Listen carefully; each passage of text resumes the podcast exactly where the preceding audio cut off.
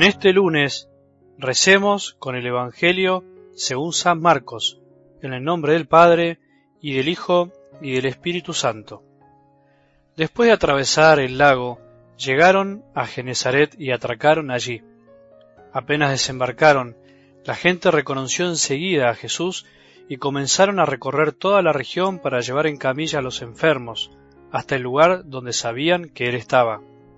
En todas partes donde entraba, pueblos, ciudades y poblados, ponían a los enfermos en las plazas y le rogaban que los dejara tocar tan solo los flecos de su manto, y los que lo tocaban quedaban curados. Palabra del Señor.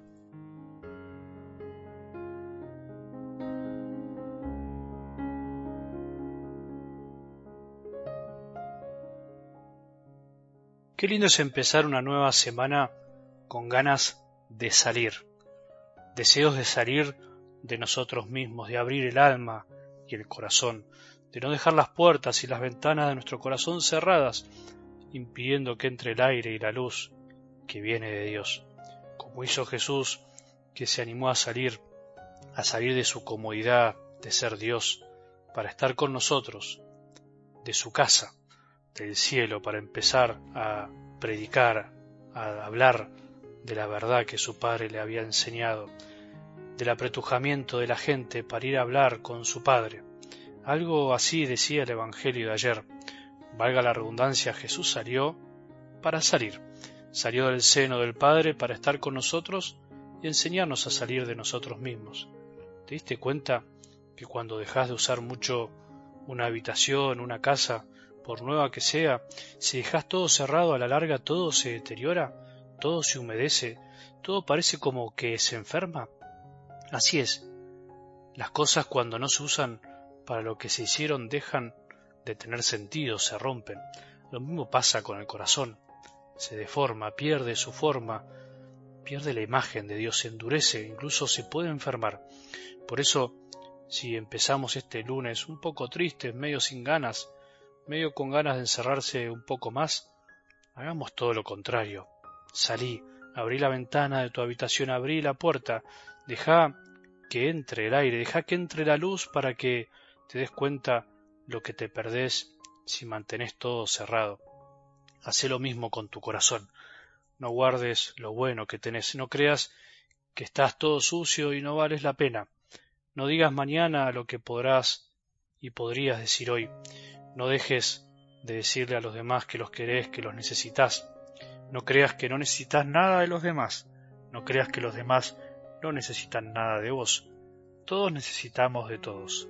Todos necesitamos ser curados y sanados por Jesús, y Él se nos presenta por medio de otros, como vos también podés presentarte en nombre de Jesús a los otros. La palabra de Dios tiene que ser siempre para nosotros el primer empujón del día, el envión para empezar, para arrancar la semana. Cómo cuesta a veces empezar los lunes. Pareciera que todo nos pesa un poco más. Si andás por la ciudad, si andás por algún medio de transporte o incluso en tu misma casa, te aseguro que verás muchas caras de poca felicidad en este mundo tan lleno de cosas. Bueno, pero no importa. Sonreíle al del peaje, sonreíle a tus hijos, hacerles el desayuno con más amor, sonreíle al que maneja el colectivo, sonreíle al portero de tu edificio, sonreíle a tu empleado, sonreíle a tu marido, a tu mujer, a tu jefe. El cristiano está para amar, el amor de nuestro interior está para darlo. La luz sirve para iluminar, tus palabras y tu sonrisa también. La palabra de Dios es una maravilla, no la leas solo para vos, intentá vivirla. Algo del Evangelio de hoy, en muy pocas palabras, nos da una pincelada de lo que generaba la presencia de Jesús, de lo que se había extendido su fama por todos lados, del deseo insaciable que tenía la gente de estar con él por lo que hacía, por sus curaciones, por sus exorcismos y un poco menos por sus palabras, por lo que decía. Siempre es más atrayente saber que alguien puede sanarnos de nuestros males físicos que de nuestros males espirituales, morales, que muchas veces ni reconocemos. Te presento una suposición.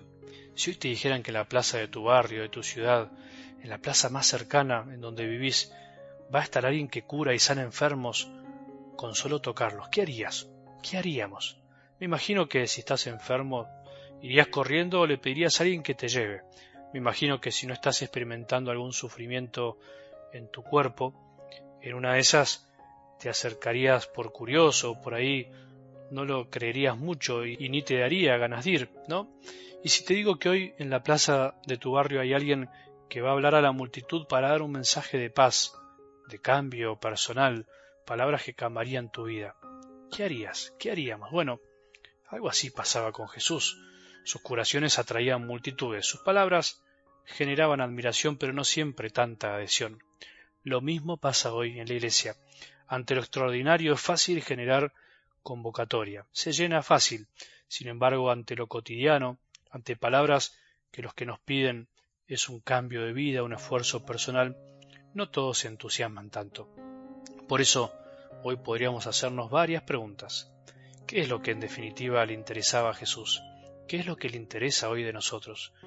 Por supuesto que no hay una única respuesta, como siempre.